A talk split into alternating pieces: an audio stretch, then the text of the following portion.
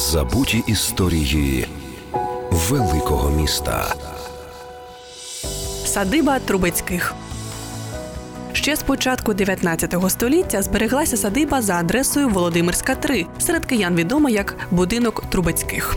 Ця двоповерхова будівля, нижній поверх кам'яний, верхній дерев'яний з дерев'яним мезоніном, лаконічно декорована у дусі класицизму. Історія цього будинку дуже давня. Вона починається з 1867 року. Саме тоді його придбала Єлизавета Трубецька, представниця відомої княжої родини, яка володіла будинком і дотичною до нього територією до революції. Після революції будинок націоналізували і в хоромах Трубецьких опинилися комунальні квартири.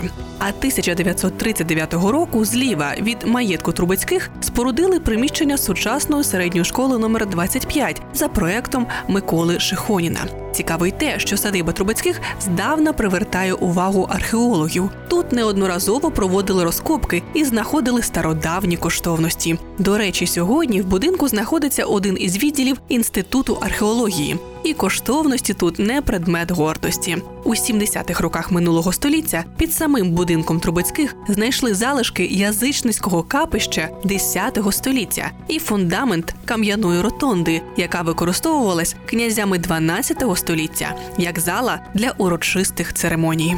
Садиба Трубецьких, вулиця Володимирська, 3. Забуті історії великого міста з Оленою Моренцовою. Повна версія щонеділі о 13 на радіо Вісті.